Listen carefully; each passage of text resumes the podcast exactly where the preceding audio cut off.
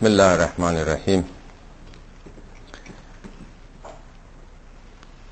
در دو جلسه گذشته بحثی رو آغاز کردیم درباره جایگاه آخرت در جهانبینی دینی جهانبینی اسلامی یا قرآنی.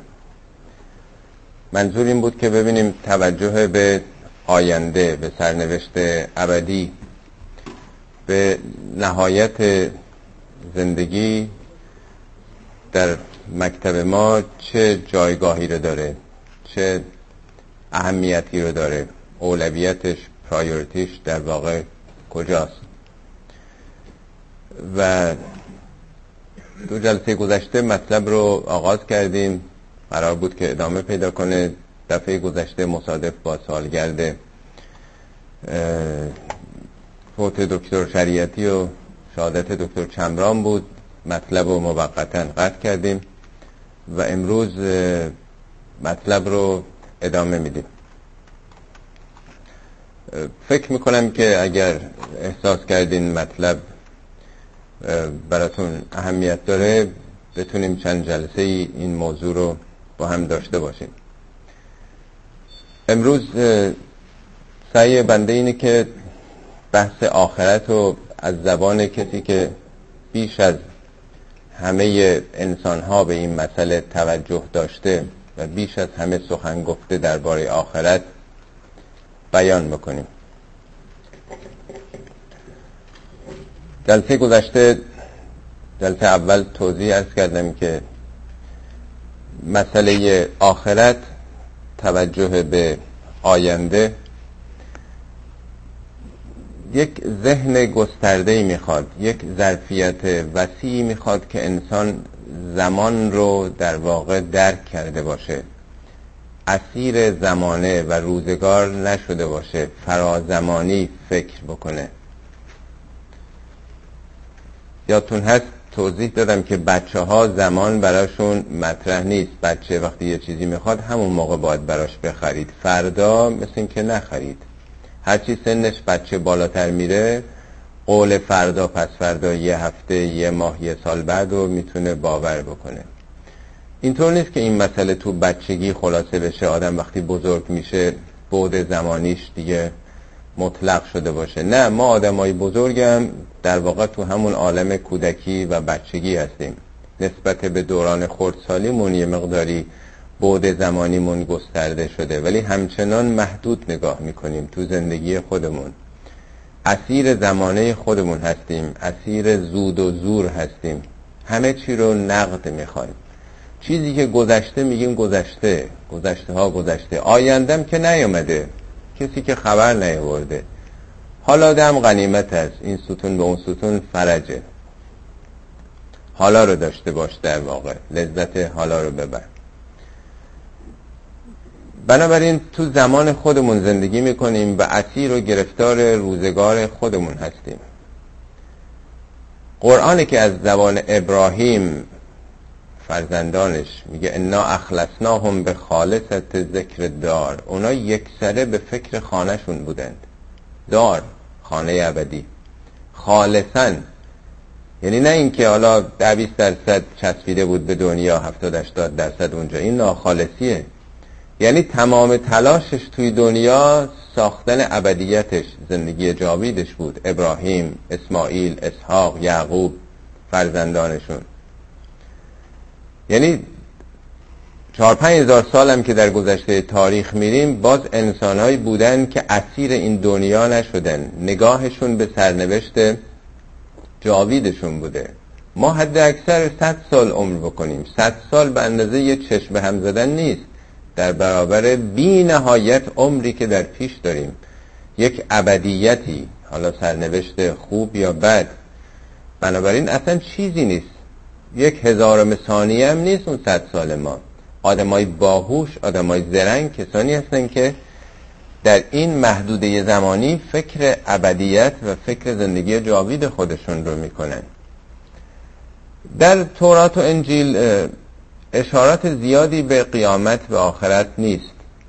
نه که اصلا نباشه خیلی کمه کمرنگه یعنی اگر آمار بگیرید موضوع آینده آخرت یه درصد محدودی رو در تورات و انجیل داره. اونچه که مربوط به آخرته حالا بهشت جهنم سعادت انسان هاست. حالا از دو حال خارج نیست یا اینکه مردم معاصر حضرت موسی و حضرت عیسی درک و فهمی نداشتن آنچنان که آینده خیلی دور رو بفهمن. بشر بالاخره دوران کودکی رو طی کرده یواش یواش به سن بلوغ رسیده دیگه. انسانهای ادوار پیشین در حدی که ذهنشون بتونه گذشته خیلی دور و آینده نیامده رو ببینه براشون واقعا مشکل بوده. بنابراین کمتر روی این موضوع تمرکز شده. یا اینکه نه گفتن حضرت موسی حضرت عیسی گفتند ولی چون مردم مورد علاقه و توجهشون نبوده نقل نشده. چون قرآن کلام وحی مستقیما اون چه وحی شده به ما رسیده ولی تورات انجیل که اینطوری نیست. 300 400 سال بعد سینه به سینه این از جد شنیده اون از اون. همینطوری نقل کردن تا بالاخره دست امروز دست ما رسیده. تازه به اون زبان اصلی هم نیست ترجمه شده شه ولی قرآن چون در دوران بلوغ بشره در دورانی است که به حال اقلانیت گسترش بیشتری پیدا کرده. می‌بینیم که خیلی تمرکز زیاد رو مسئله آخرت. و اونطور که دفعه اول ارز کردم حدود 90 تا 95 درصد آیاتی که سه چهار سال اول نازل شده راجع به آخرته. قبلا می‌خواد این ظرفیت ذهنی رو بده که شما محدود به این چهار روزه عمر دنیاتون نیستید. شما یه مسافر یک مسیر طولانی هستید. وقتی که انسان بدونه که اینجا نیست این چند روزه عمر دنیا نیست یه جوری دیگه فکر می‌کنه. یعنی وقتی که ذهنش گسترده شد افقهای جدیدی جلو چشمش باز شد و وقت بهش میشه گفت که این کارو بکن این کارو نکن. تازه دوم موضوعی که تو قرآن اومده از نظر ترتیب زمانی مسئله گذشته است. تاریخ انبیا و امتهای گذشته. یعنی می‌خواد ببره انسان رو به قدیم. تو همین حالا به دنیا نیومدی. بنی آدم هزاران سال هستن. نگاه بکن چه تجربیاتی انسان ها داشتن. تو حامل همه این تجربیات هستی. ده فرض کردم حضرت علی میفرماد گرچه من عمر زیادی نکردم ولی چون عبرت گرفتم از تاریخ انگار از آدم تا حالا زندگی کردم. پس انسان هایی که ظرفیت ذهنیشون نگاهشون به زمان به گذشته زمان گسترده شده هم گذشته دور رو خیلی خوب می‌تونن بفهمن درک بکنن استفاده بکنن و هم به آینده به چشم یقین نگاه می‌کنن. قرآن میفرمد کلا لو تعلمون علم الیقین اگر شما علم یقینی داشتید لترون الجحیم. حتما می‌دیدید جهنم رو. ثم لترونها عین الیقین. با چشم یقین می‌دیدید. هنوز که اتفاق نیفتاده نیومده آخرت. میگه اگه علم یقین داشتید به چشم می‌دیدید. می‌دیدید نه که باور می‌کردید. نه که رویت ظاهری. یعنی براتون صد درصد مثل چیزی که واقعا دارید می‌بینید اون وقت می‌شد. پس این رابطه به درک و فهم انسان داره. حالا همینطور که حضرت علی راجع به گذشته میگه که من عبرت گرفتم امروز می‌خواستم من از زبان ایشون. به عنوان یک انسانی که ظرفیت زمانیش گسترده بوده به این قضیه چگونه فکر کرده. این رو یک جلسه به این امر فکر کردم که ارزش داره حداقل اختصاص بدیم. از فرمایشات حضرت علی کتاب نهج و براغه در اختیار ماست. این کتابم نوشته حضرت علی نیست. همه سخنانشون هم نیست. تنها بخشی از سخنان ایشونه که در اون پنج سالی که خلیفه بودند اون موقع وقتی که خب خلفا بودن وقتی سخن می‌گفتن دیگران هم مینوشتن ثبت و ضبط می‌کردن دیگه. منشی هایی بودن تون نویسایی بودن اونم نه همش. نهج و الان 1024 5 ساله که از تدوینش گذشته. ولی حضرت علی حدود 1400 سال پیش زندگی می‌کرده. یعنی حدود 300 سال بعد 400 سال بعد یه آدمی به نام سید رضی پیدا شد یه آدم استاد ادبیات بود. این می‌خواست برای شاگرداش درس ادبیات بده. بعضی از سخنان حضرت علی رو جمع کرد که پراکنده تو کتابا لابلای کتابخونه های این بود. اسمش رو گذاشت نهج البلاغه. راه روشن بلاغت. اگه می‌خواد بلیغ بنویسید بلیغ سخن بگید راه روشنش متدش اینه. این بهترین متن ادبیه. اونم گزیده کرد. اون چیزایی که به, نظر خود شاهکارا می آمده جمع کرده. نه دید سیاسی داشته نه علمی داشته. براش مسئله ادبیات مطرح بوده. خدمت بزرگی البته کرده. کسان دیگه هم کم و بیش مشابه این جمعآوری کردن یه چیزایی پراکنده. کتاب دوررول قرر الحکم دورر کلم اینا هم هستش امثال این کتابا. بنابراین ما فقط به یک گوشه یک صدم فرض کنید یک هزارم از اونچه که حضرت علی گفتن دسترسی داریم امروز. نه اونچه که مربوط به عمرشون هست. در این کتاب که نگاه می‌کنیم خیلی شگفتآوره که در قرآن مثلا 115 بار آخرت اومده 115 بار دنیا. یک تعادلی تناسبی داره. در کنار مطالب دیگه. ولی تو نهج و بلاغه می‌بینیم تم اصلیش در واقع رنگ نهج و بلاغه به شدت مذمت دنیاست. به شدت توجه به آخرت زهد تقواست. اگر کسی با قرآن آشنا نباشه و تاریخ رو نخونده باشه تعجب می‌کنه که علی چرا انقدر ضد دنیا بوده. چرا انقدر بیزار از دنیا بوده. چرا متنفر از دنیا بوده. آیا واقعا اینطوری بوده؟ می‌بینیم نه خیلی حکمت های دیگه هست که چه تجلیلی از دنیا می‌کنه. من به نظرم میاد که علت این توجه فوقلاده علی به مسئله آخرت دو برابر قرآن از دنیا سخن گفته تو نهج بلاغه 229 بار حالا کلمه همینجور دنیا منهای جایی که با زمائر آمده. فراوون توجهاتی است که تصویری از آینده ارائه میده. خب عرب یک ملت فقیری بودند. ایرانی ها شعری در ورده بودند. یادتون هست بعدا در مذمت عرب می‌گفتند ز شیر شطور خوردن و سوسمار عرب را به جایی رسیده است کار که تخت کیانی کند آرزو. یعنی مسخره می‌کردن که شما که شیر شطور میخوردید شما که سوسمار میخوردید. حالا کارتون اونجا رسیدی که تخت کیانی رو آرزو می‌کنید. خب حالا طرف نظر از این که این شعر از چه جایگاهی برخواسته و چه کسانی این شعر رو گفتن اون برای قضیه نشون میده ملت فقیری بودن. نانشون آرد هسته خورما بوده هسته ها رو دور نمینداختن آرد می‌کردن. خب این ملت فقیر که با چهار تا دونه خورما صبح تا شب و سر می‌کرده فتوحاتی که در زمان عمر و عثمان و اینا شده ایران رو گرفتن از این طرف در غرب رفتن ثروت جهانی که داره سرازیر میشه اونجا. حالا نه اینکه همه بهره مند شده باشن.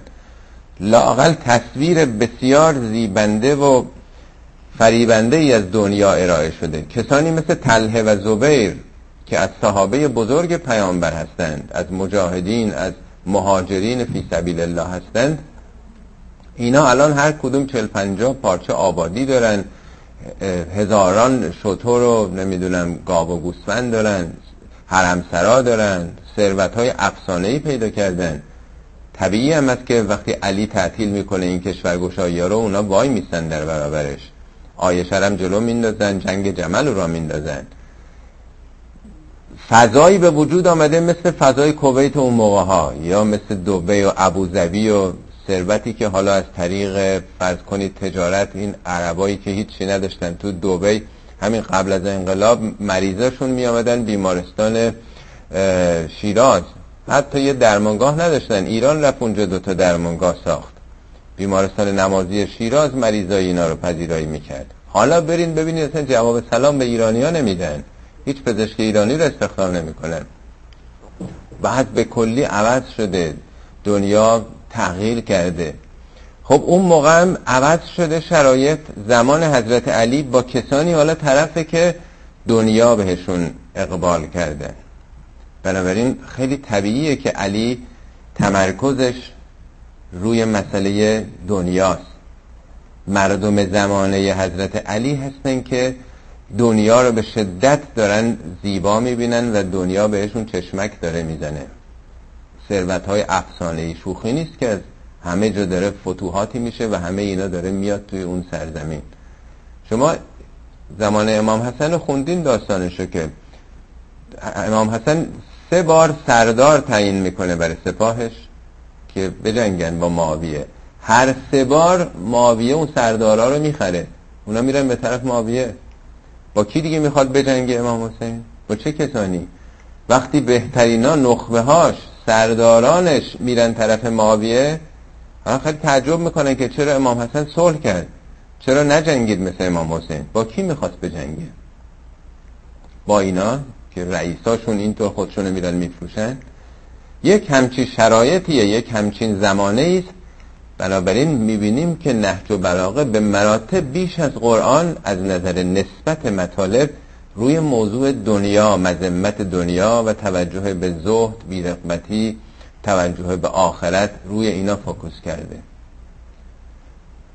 و یه مقداری امروز که ما می‌خونیم ممکنه که احساس بکنیم که حضرت علی چرا انقدر روی این موضوع در واقع تأکید کرده تأکید زیاده. قرآن چون متعلق به همه زمان ها همه مکان ها همه ادوار همه کشورها همه سنین هست متعادله.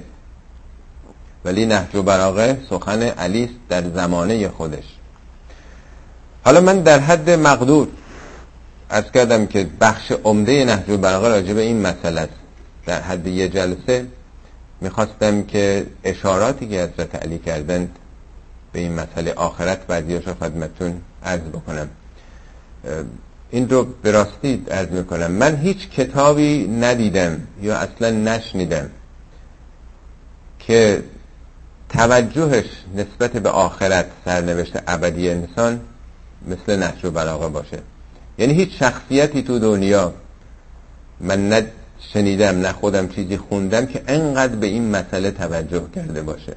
انسان ها مسائل پیرامونشون عدالت اجتماعی مبارزه سیاست اقتصاد اینطور حواس به ورای دنیا بوده باشه اصلا قابل مقایسه هم نیستش. من خوشحال میشم اگر کسی یه متنی یه کتاب یا یه شخصیتی رو شناخته باشه من بگی نه او هم به این موضوع انقدر توجه کرده. تا بعد از شهادت حضرت علی هستش که یک کسی از دوستان معاویه تو کاخ معاویه است. میگه خب تو که رفته آمدم داشتی با علی ببین ببینم علی رو چگونه یافتی. او یه بحث مفصلی می‌کنه. از جمله میگه شبی با او بودم بیدار شده بود. سخنانی می‌گفت.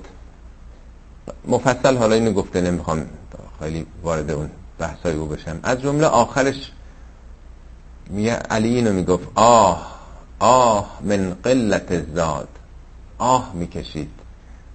دریغ می‌کرد که از اینکه کم کار کرده. آه من قلت زاد زاد یعنی توشه زاد و برگ.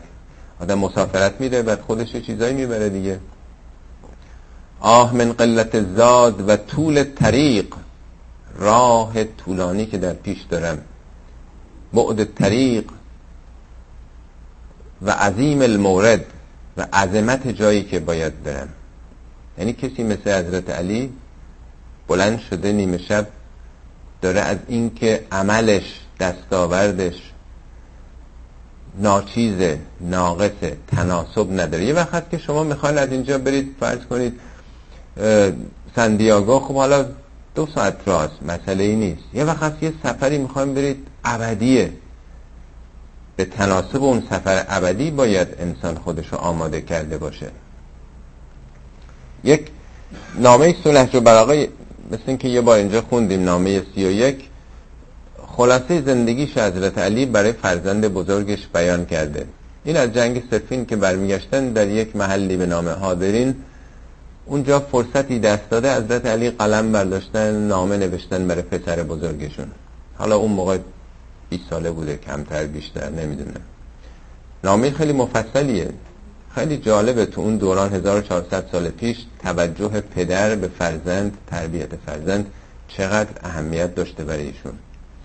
من نمی‌دونم ما پدران آیا چند خط برای بچه همون نوشتیم؟ مسائل جدی زندگی رو. مثل خب چیزای عادی نه. ولی یه متن مفصل مثل یک کتابه. تمام اون تجربیات زندگیشو برای فرزندش نوشته. از جمله یه قسمتش راجبه همین موضوع هستش. میفرمد و علم یا بنیه پسر جان بدون ان امامک طریقا ذا مسافت بعیده. پسر جان مقابل تو یک راهی است که مسافت بسیار بسیار طولانی داره و سخت بسیار. و انه لا غنا بک فیه ان حسن الارتیاد تو چاره ای نداری که خوب خودتو آماده کنی برای این سفر و قدر بلاغ که من ذات به مقداری که بتونه تو رو برسونه به اونجا توشه برداری برای خودت. یه وقت هست یه روز دو روز آدم بنزی یه روز دو روز غذا برمیداره. یه وقت هست که سفر خیلی طولانیه. باید متناسب با او برداره. معخفت زهر. باید پشتت هم سبک باشه. اون موقع با اتومبیل که نبوده. کوله باری به پشت میذاشتن و می‌رفتن. میگه پشتت باید سبک باشه که بتونی این راه بری. میگه مبادا یه کوله پشتی سنگینی که طاقتشو نداشته باشی حمل بکنی. این همش تمثیله ها که سقلش و بال گردنت میشه. خستت می‌کنه. میگه اگه بین راه یه آدم فقیری پیدا کردی و اذا وجدت من اهل الفاقه من یحمل لک ذالک الی یوم القیامه اگه کسی رو پیدا کردی آدم فقیری که بهت بگه آقا کوله پشتیت بده من من بهت پس میدم. وقتی رسیدی سر قله. فیوافی که بهی قدن حیثو تحتاج الی کاملا دستم بهش نمی‌زنه. اون موقع که بهش احتیاج داری سر قله سر کوه بهت میدم کامل. فقتنم هو مختنم بشمر فرصتو. و حمله و ایاه. بارش کن تا اونجا که می‌تونی بهش بده. و اکثر من تزویدهی زیاد بهش بده. و انت قادر علیه. حالا که آمده دستت می‌رسه و خواسته بده بهش. فعللک تطلبه فلا تجده. ممکنه حالا ندی بعد خسته میشی بعد دنبالش میگردی نیست دیگه. دنبالش میگردی پیداش دیگه نمی‌کنی. حالا که آمده فرصت طلایی مقتنم بشمر بده بهش. وقتن من استقرزک فی حال غناک. اگه کسی ازت قرض خواست مقتنم بشمر رو هوا بزنین فرصتو. اینو تمثیله. میگه تو مسافر قله آخرتی قیامتی. تو دنیا باید کول پشتیت سبک باشه که بتونی بکشی. بار خودتو سنگین نکن. مثال می‌زنه چون اون موقع پیاده می‌رفتن سفرها دو سه هفته تورا بودن از این مثال های دنیایی می‌زنه. میگه در واقع این فرصت ها رو این فرصت ها رو نباید از دست بدید. اگه محتاجی کسی پیدا شد این رو باید بقاپید. معلوم نیست همیشه این فرصت ها بهتون چشمک بزنه. اگه کسی قرض هاست در حالی که ثروت داشتی بده بهش. او در روزی که سختی گرفتاری بهت پس خواهد داد. بعد میگه پسر جان ان امامک عقبتن کعودن در پیشت یک گردنه بسیار سختی است که باید صعود بکنی. آدمی که بارش سبک باشه خیلی راحت تر این گردنه رو صعود می‌کنه. آدمی که بارش سنگینه وضع خیلی بدی داره اونجا. عرق میریزه نفس نفس می‌زنه نمی‌تونه بالا بره. میگه اونجایی که باید بری ان محبت که به لا محالت اما علا جنت او علا نار. دو تا راه بیشتر نیست. یا بهشت یا جهنمه. راه سومی نیست. مسیرت به سوی اونجاست. فرتد لنفسه که قبل نزولک. قبل از اینکه اونجا برسی خودتو آماده بکن. و بط المنزل قبل حلولک. قبل از اینکه حلول بکنی اونجا گام بگذار در این مسیر. فلیس بعد الموت مستعتبون. بعد از مرگ که نمیشه عذرخواهی کرد. بعد از مرگ که نمیشه دیگه جبران کرد. ولا الى دنیا منصرفون. نمیشه برگشت به دنیا. بازگشتی دیگه نیست. راهی وجود نداره. سال تحصیلی تمام شد. زمان که بر نمیگرده. فراوان اشارتی تمثیلایی به سفر. دنیا رو میگه در واقع یک سفر هستش. گذریم میگه انکم فی دار مجازن. شما در خانه عبور هستید. دارین به سوی دار قرار میرید. هر مسافری بین راه یه مدتی توقف می‌کنه بنزین بزنه یک ریفرشی بکنه خودشو آماده کنه برای ادامه سفر. میگه اون منزلگاه وسط راه جای موندن نیست. تو باید از اینجا خودتو آماده کنی برای ادامه سفر. در بسیاری از خطب این رو توضیح داده که اصلا شما برای دنیا آفریده نشدید. همینطور که یک بچه که تو رحم هست از دست و پا و چشم و گوش و ابزار و جوارحی که داره بهش میگن تو مال اینجا نیستی. تو رحم که تاریکه که چشم نمی‌خواد. وقتی که بند ناف داره غذا رو میده دهان نمی‌خواد بینی نمی‌خواد. خود اون نشون میده مال اینجا نیست. روح و روان ما استعدادهای ما ویژگی های روحی ما خودش به وضوح نشون میده که دنیا برای ما تنگه دنیا برای ما قفسه. ما تو اینجا نمی‌تونیم بمونیم. یعنی خواسته های انسان نشون میده. انسان مطلق طلبه. آیا دیدید یه ثروتمندی رو بگه بس دیگه؟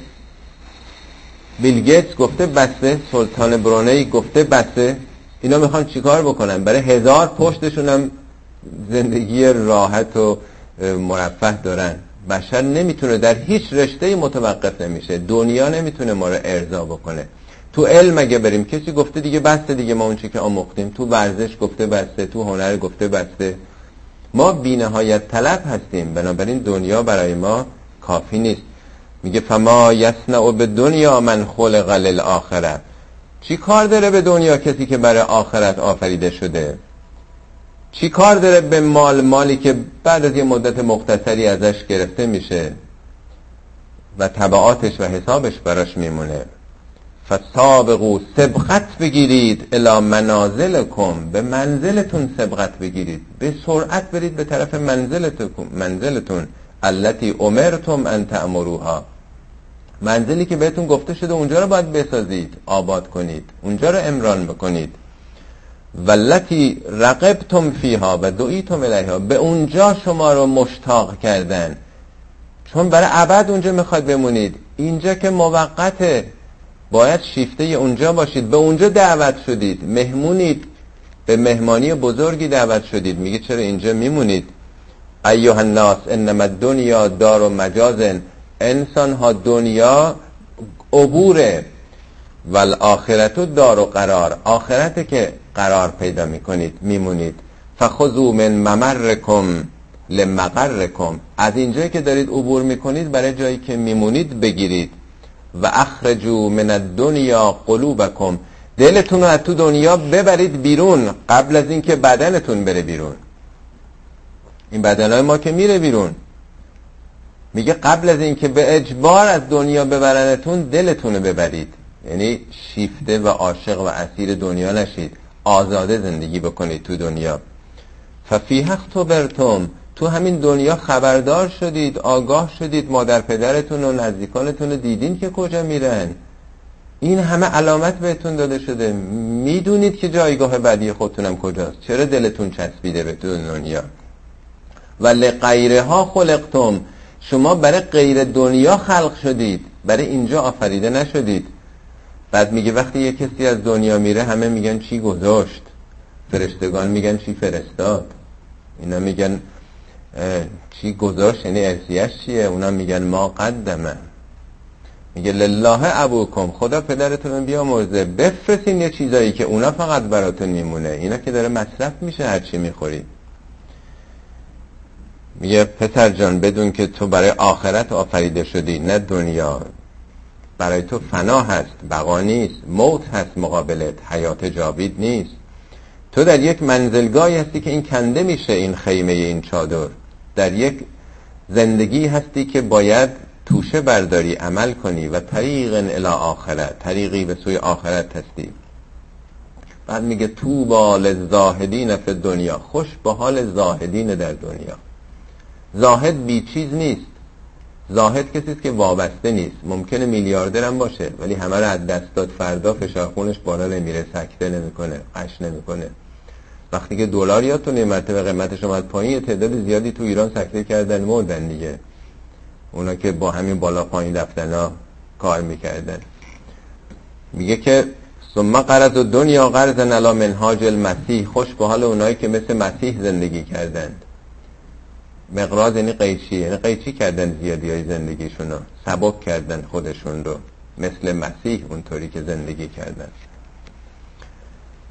نشون میده بعضی از مردم چطور تو دنیا وقتی زندگی می‌کنند علاقه دارن مشتاقن. میگه ازاد دو یا اله حرس دنیا عملا. اگه دعوت بشه به کارهای دنیایی کشت دنیا کشاورزی دنیا یعنی سرمایه گذاری دنیا با میل و رغبت میاد. و این دو یا اله حرس الاخره کسوله ولی کارهای آخرت با کسالت با بیرغبتی حوصلش نیست. که ان ما عمل له واجب علیه. مثل اینکه اون چی که تو دنیا داره می‌کنه واجبه باید بکنه. و که ان ما ونا فیه ساقتون علیه.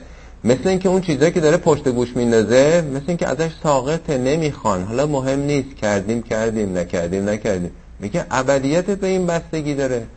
در یه جای دیگه میگه من تعجب می‌کنم که انسانی آخرت رو می‌دونه این خبرها رو بهشت و جهنم شنیده خوابه بیخبره. آدم وقتی که کوچکترین چیزی بهش خبر میدن که احتمال داره این چنین بشه حقوقتو کم بکنن این خطر برای خانوادت هست. اصلا دیگه کار زندگی نمی‌فهمه و با تمام وجود تلاش می‌کنه اون مشکلی که یه درصد هم احتمال داره از خودش دور کنه. میگه من تعجب می‌کنم که یک همچین ابدیت بینهایت زمانی در پیشه. و اصلا انگار نه انگار کسی توجه بهش نمی‌کنه. میگه شما وقتی که ما بالکم تفرحون بالیسیر من دنیا تدرکونه و یه چیز مختصری تو دنیا یه اوکازیونی یه سودی منفعتی گیرتون میاد همچین خوش خوشحالتون میشه دیگه گلت گلتون میشکفه. ولا یحزنکم الکثیر من الاخرت تحرمونه. برعکس از مسائل آخرت که بسیار کثیرش رو از دست می‌دید اصلا ناراحت نیستید. و یغللکم الیسیر من الدنیا یفوتکم. یه چیز مختصری تو دنیا از دستتون میره یه سودی یه تجارتی. شما رو خیلی بیتاب می‌کنه. خیلی کنترلتون از دست می‌دید. حتی یتبین لکم فی وجوهکم. تو صورتتون چهرهتون معلوم میشه. رنگتون میپره فشارتون میاد پایین. یعنی آثار محرومیت های دنیایی در وجودتون ظاهر میشه در اندامتون خودشون نشون میده. و قلت صبرکم اما زوبیا منها انکم خیلی بی صبرید در برابر دنیا. که انها دار و مقام کن مثل اینکه اینجا می‌خوان بر ابد بمونید. چرا انقدر به دنیا میگه چسبیدید؟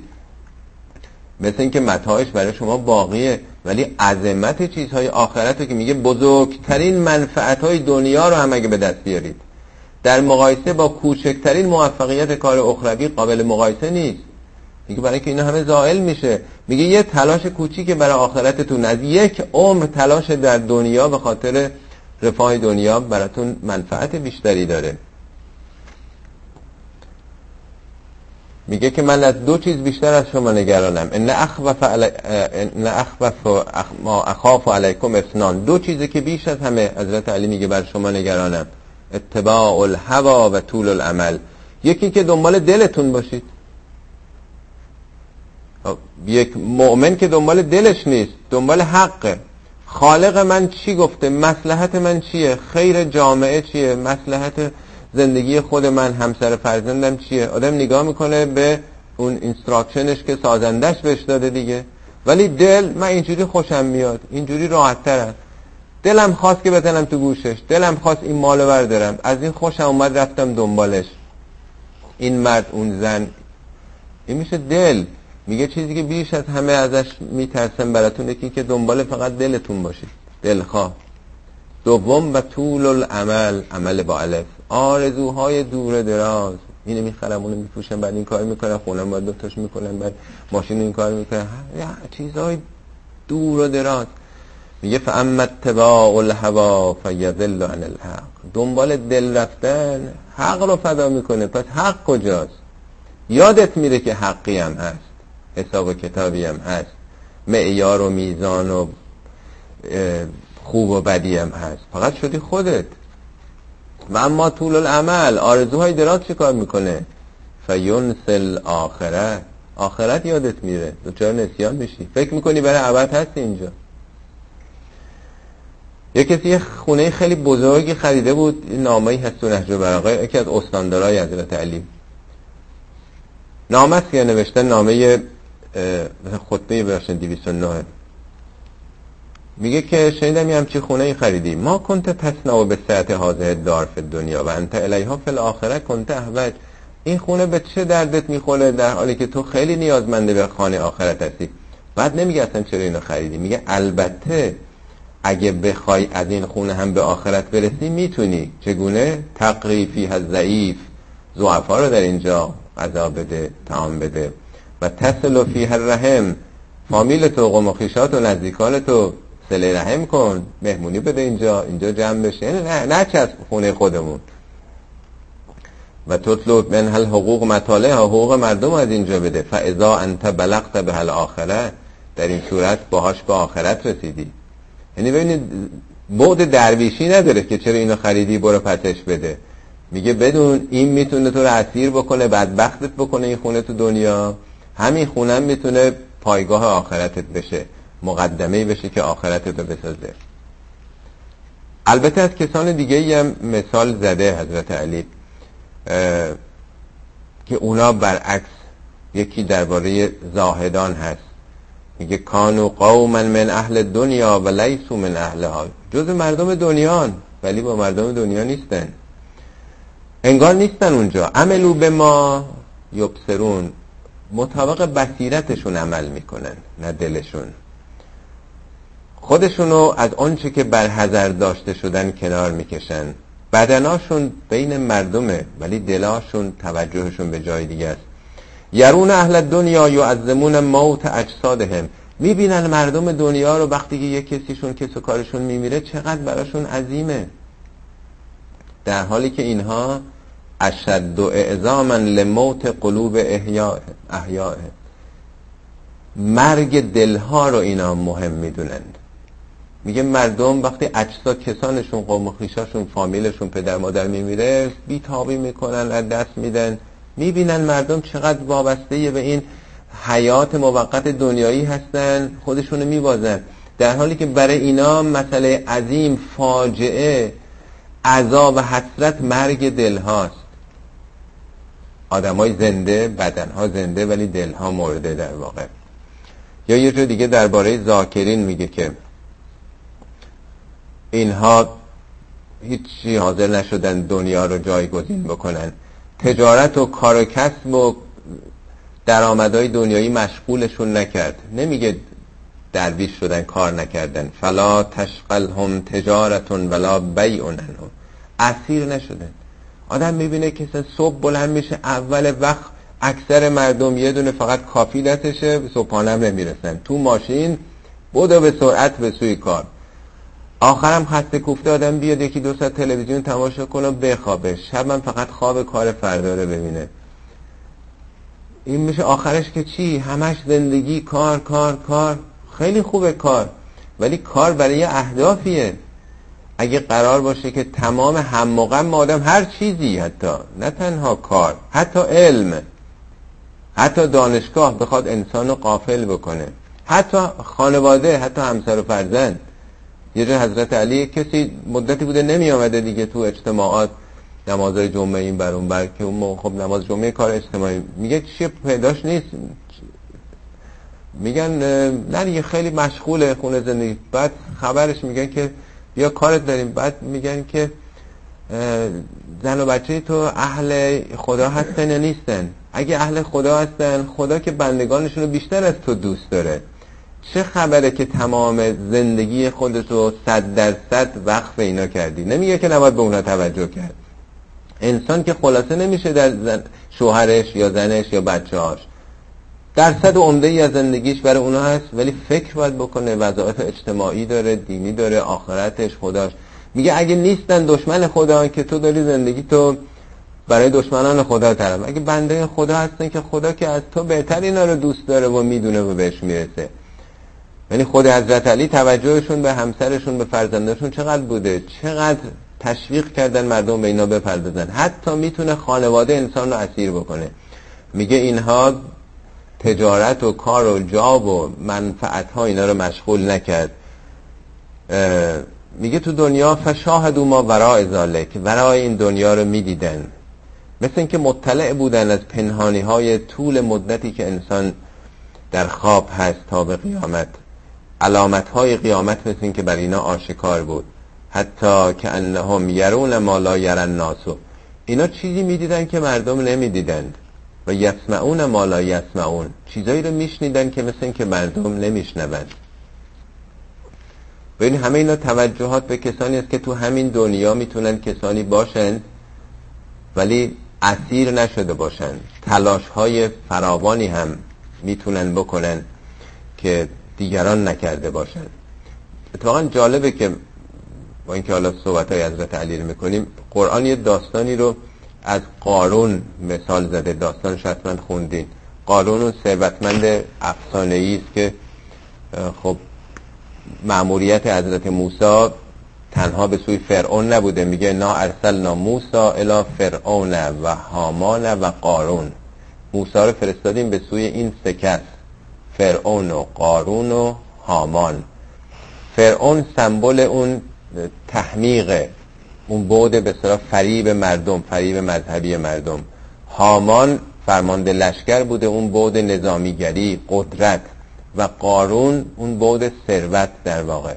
قرآن میگه کلید گاب صندوقای این رو یک گروه آدمای قوی هیکل باید حمل می‌کردن. برای اونا سنگین بوده. یعنی ده تا آدم نیرومند میباید کلیدای فقط گاف صندوقای این رو حمله می‌کردن نه که صندوقاشو حالا جالبه که این یه تصویر می که این آمده بیرون حالا تو شهر با اون قیافه و با اون به اصطلاح طلا و جواهرا و نشانه هاش و لباسش و آدمایی که جلو عقبش هستن. دهن مردم مات باز مونده. یا لی تلنا مثل ما اوتی قار. ای کاش ما یه مختصری از اون که قارون داره ما هم داشتیم ما به ما هم چیزی داده می‌شد. بعد میگه که بعضی از اون مردم بهش گفتن که اونا نمیگن که حالا تو چرا یه همچی ثروتی رو داری بذار کنار. میگه که وبتق فیما آتاک الله دار الاخره. از اون که خدا بهت داده اینو وسیله بکن برای خانه آخرتت. نمیگه بذار کنار. وبتق فیما آتاک الله دار الاخره. خانه آخرتو بلا تنس نصیب که دنیا نمیگیم دنیا رو بذار کنار نصیبتو فراموش بکن. نه زندگیت هم داشته باش. اصراف نکن. و احسن کما احسن الله الیک. همینطور که خدا به تو احسان کرده بهت سلامتی و ثروت داده تو هم به دیگران بده دیگه. ببینید راه اینه اونچه که قرآن میگه. میگه متوقف نشید اسیر نشید. اینا رو به عنوان یک امکاناتی بگیرید از اینجا برای آخرت در واقع تلاش بکنید. میگه به دنیا تهرز الاخره. با دنیاست که می‌تونید آخرت رو احراز بکنید به دست بیارید. جاهای مختلف گفته که بدون دنیا نمیشه به آخرت رسید. تو متن دنیا متن تلاش ها متن کار هاست که میشه رسید. بعضی قسمت های دیگه داره که مقایسه می‌کنه که اونایی که دنبال آخرتن میگه فکر نکنید کل سرشون رفته. میگه سود اونا بردن. میگه هم تو اونا کیف دنیاشونو کردن هم در واقع نصیب آخرتشونو بردن. میگه که وعلم عباد الله ان المتقین ذهبوا به عاجل دنیا و عاجل الاخره متقین هم این دنیای پرشتاب زودگذر رو بردن به هم آخرتو چگونه؟ فشارکو اهل دنیا فی دنیاهم با اهل دنیا اینام شریک بودن. ولم یشارکو اهل دنیا فی آخرتهم. در حالی که اهل دنیا تو آخرت اینا شریک نبودن. اینا مثل بقیه دنیا رو داشتن ولی دنیا پرست آخرت اینا رو نداشتن. چگونه؟ سکنو فی دنیا به افضل ما سکند اینا مثل بقیه خونه داشتن. اون کیفی که طرف شب خستت میره خونه استراحت می‌کنه میخوابه متکای زیر سرش می‌ذاره سایه هست. اینا همونو داشتن دیگه. اینام لذت سرپناه رو زندگی رو داشتن. و اکلو به افضل ما اکلت. اینام خوردن. بهتر از اونام خوردن. ما فکر می‌کنیم هر کسی ثروتمندتر بیشتر داره اون کیف بیشتر می‌بره. نه. یه روز تو ایران میدیم یه تو ساختمانی بودیم عمله ها نشسته بودن سینه آفتاب. یکی یه نون با هر کدوم نیم کیلو انگور خریده بودن. دیدم لذتی که اونا از اون نون انگور دارن می‌برن اون کسی که داره بوغلمون می‌خوره و گوشت تیهو هم می‌خوره نمی‌بره. کار کرده خستت همچی با لذتی آدم حسرت می‌خورد. بعضی ها که حالا انگور یه ذره گرونتره نون و یه پپسی کلا میخریده. و همون براش نوشابهشه و اون نون هم که نون تازه از نونوایی آورده کیفی که این از این نونش کرده از غذا هرگز اونا نمی‌کردن اون کیف رو در واقع. میگه اونا هم خوردن لذتشو بردن. اتفاقا اینایی که خیلی خوردن چون میده هاشون دیگه خسته است اون لذت رو از غذا اصلا نمی‌برن. میگه اولا اونایی که لذت خونه رو داشتن. لذت غذا رو هم داشتن. فحذو من الدنیا به ما حذی به المترفون. درست اون حظ و لذتی که آدمای مرفه و ثروتمند داشتن اینا هم بردن. و اخذو منها ما اخذ به الجبابرت المتکبرون. اون جباران متکبر شاهها دیکتاتورها اون قیصرها کسراها لذتی که اونا بردن که چه قدرتی داشتن میگه اینا هم بردن. ولی تو اینجا تونستن یک زاد و توشهی بردارن برای سفر جاویدشون. بل متجل رابه یک سود یک تجارت پرسودی هم بردن. اصحاب لذت زهد دنیا فی دنیا هم لذت زهد تو دنیا بردن و یقین کردن که فردا مهمانان خدا در آخرت خواهند بود. میگه نه دعاشون اینجا دست رد به سینهشون زده شد نه نصیبشون از لذات دنیایی کم شد. یعنی در واقع می‌خواد این واقعیت بگه که فکر نکنید اگه تمام وقتتون رو به تعبیر شریعتی می‌گفت که فدا کردن آسایش برای به دست آوردن وسایل آسایش.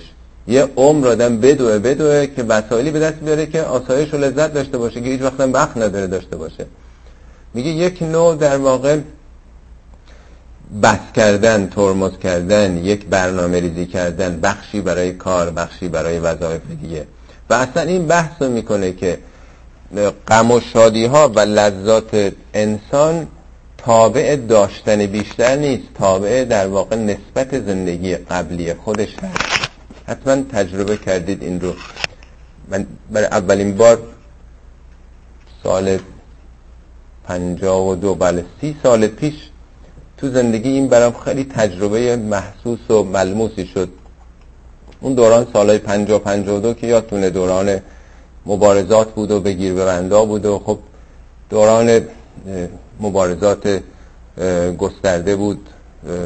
سختترین دوران در واقع سال پنجا به بعد بود.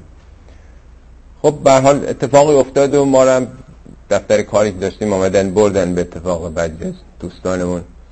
قول معروف فکر کرده بودن علی آبادم شهری سوء تفاهمی شده بود به قول معروف. یه مدتی ما در زیرزمین شهربانی کل بودیم. شهربانی که یادتون هست محل توبخانه و اینها. زیرزمینش جای کاملا تاریکی بود.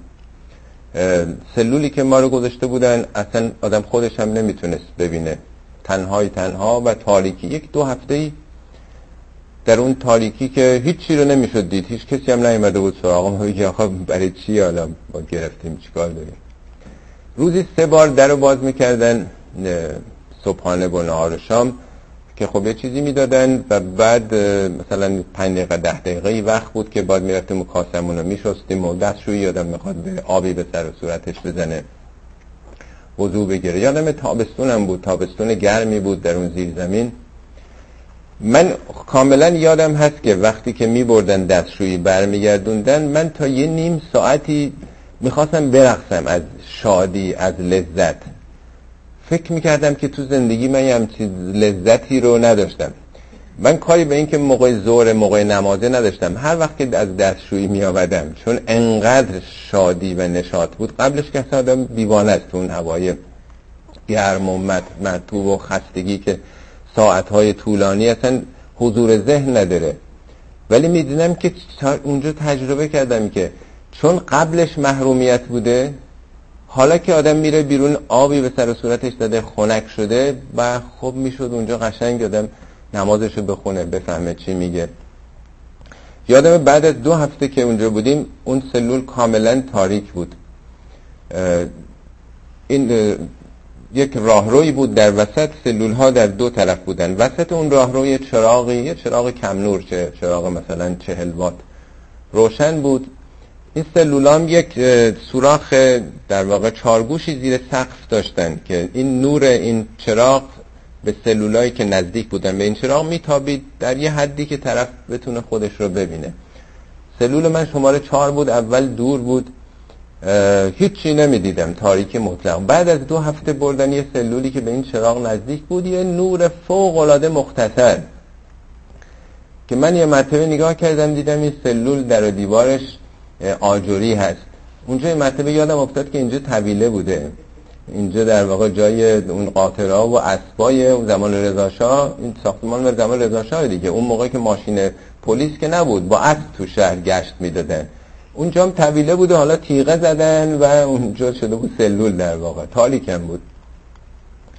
آجوری بود و خب ما هم چون ذوق معماری و اینا داشتیم خیلی دیدم قشنگه.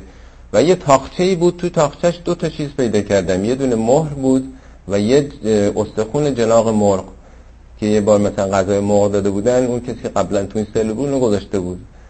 من سه روز لذت داشتم می بردم همینجور می خندم که زندگیم دیگه عوض شده. چه جای قشنگی چه زیبایی چه آجرکاری. این حالت قوسی هم داشت. مهرم هست حالا یه استخونم هست که روزایی که تو سلول هست پس می‌تونیم خط بکشیم. حالا مثل قلم و کاغذ دم پیدا کرده باشه. و کاملا یادمه سه روز ذوق و شوقی که کمتری هم چیزی بر آدم پیش میاد. همه اینا در مقایسه با محرومیت قبلیش. اونجا برای اولین بار تجربه کردم که لذات زندگی کاملا یه رابطه با محرومیت ها داره. هر چی آدم بیشتر غرق راحت و رفاه باشه کمتر لذت می‌بره. نمی‌خوام بگم حالا تو محرومیت ها باشه. می‌خوام بگم انسان ها یک مقدار تقریبا از زندگی لذت می‌برن. بر حسب اینکه تو چه شرایطی باشن. این اشتباه بزرگی که آدم فکر کنه همه چیشو فدا بکنه برای به دست آوردن وسایل رفاه بیشتر.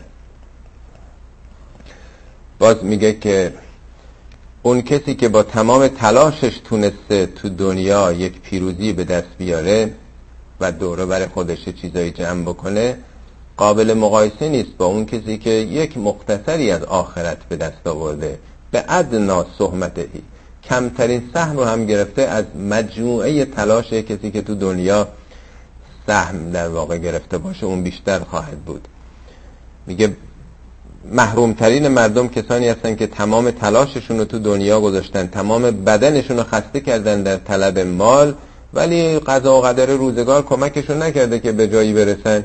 از دنیا رفته هم حسرت رسیدن به دنیا رو داشته و همین که تو آخرت اومده تبعاتش عوارضش هست اونجا رو هم در واقع نتونسته به دست بیاره. میگه سرور تو لذاتت باید در مواردی باشه که به آخرت تو رو نزدیک می‌کنه. تأسفات باید چیزایی باشه که از آخرتت از دست دادی. میگه اون چیزایی که تو دنیا به دست آوردی خیلی زیاد اینو نگیر. خیلی به نظرت مهم نباشه. خیلی شادی و خودگم کردنت نباشه. اون هم که از دست میدی خیلی جزا و فضا نکن. ولیکن همک فی ما بعد الموت. این مهمه. ولیکن باید باشد همک همت تو فی ما بعد الموت. مراحل بعد از موت باید براش تلاش بکنی. براش باید مایه بذاری. میگه اگر رابطت رو با خدا درست بکنی خدا رابطت رو با مردم درست می‌کنه. من اصل امر آخرته کسی آخرتش رو اصلاح بکنه خدا امر دنیاش رو اصلاح می‌کنه چون که صد آمد نبت هم پیش ماست. میگه مردم از دو حال خارج نیستن. بعضیا فقط تو دنیا کار می‌کنن. دنیا از توجه به آخرت اونها رو مشغول کرده. همش نگران فقر بازماندگانشون هستن. یخشا علا من یخلفه الفقر. آقا چه خبره؟ چرا انقدر تلاش می‌کنی؟ چرا فقط باید جمع کنیم رو هم بذاریم بچه هامون آیندهشون. حالا بعد یا به اندازه صد پشتشون رو کردن. گذاشتن ولی باز نگران نسل بعدی. میگه و یعمنه علا نفسهی به نفس خودش ایمنه. همش به فکر بعدیاست فیفنی عمره فی منفعت غیر. عمرشو فنا کرده در منفعت دیگران. میگه کی خدا گفته که تو خودتو فدا کنی؟ صد درصد عمرتو توجه تو برای چی پول جمع کردنی که برای بچهات بذاری. کجا معلوم اصلا به نفع بچهات باشه؟ در طول تاریخ اون بچههایی که کمتر داشتن خودشون زحمت کشیدن خیلی بهتر شدن خیلی بالاتر رفتن تا بچههایی که پدر و مادرشون همه مسائل براشون حل کردن. یکی از دوستان می‌گفت که من ذوق هیچی ندارم. هر چی داشتم برام خریدن. یه پسرمو داشته می‌گفت من سالیان دراز مثلا در آرزوی دوچرخه بودم این به یه ایدئالی بود. وقتی همی که می‌گفت اون یکی پسرمو خرید من می‌رفتم دست میکشیدم به اون اون موقعی که خیلی دوچرخم. خود این برای بچه ها یه ذوقی است که یه مدتی منتظر یه چیزی باشن لذت یه چیزی برن ولی هر چی خواستن براشون خریدن یه نوع بدادتی شدن تازه لذت هم نمی‌برن. وقتی هم که سیراب شدن دچار دیپرشن میشن. چیزی دیگه نیست که اونها رو قانع بکنه. میگه که این تیکه آخرم بخونم یعنی خیلی مفصله. تجهزو رحمکم الله خطبه 204 آماده بشید. مجهز بشید. شما یه سفر عادی که دارید کفش میپوشید کلاور میدارید لباس میپوشید تورا میگه بارون میاد بارونی برداریم گرمه سرد فلاسک برداریم چایی برداریم چیکار برداریم. همه لباس های متناسب برمیدارید. نیست؟ میگه تجهزوا مجهز بشید آماده بشید کمرتون سفت بکنید. فقد نودی فیکم بالرحیل بانگ کوچ داده شده. مقایسه می‌کنه حضرت علی با اون سفرهای قدیم. یادتون اون موقع پیاده می‌رفتن دیگه. شبا میخوابیدن صبح می‌رفتن. چهار و پنج صبح رئیس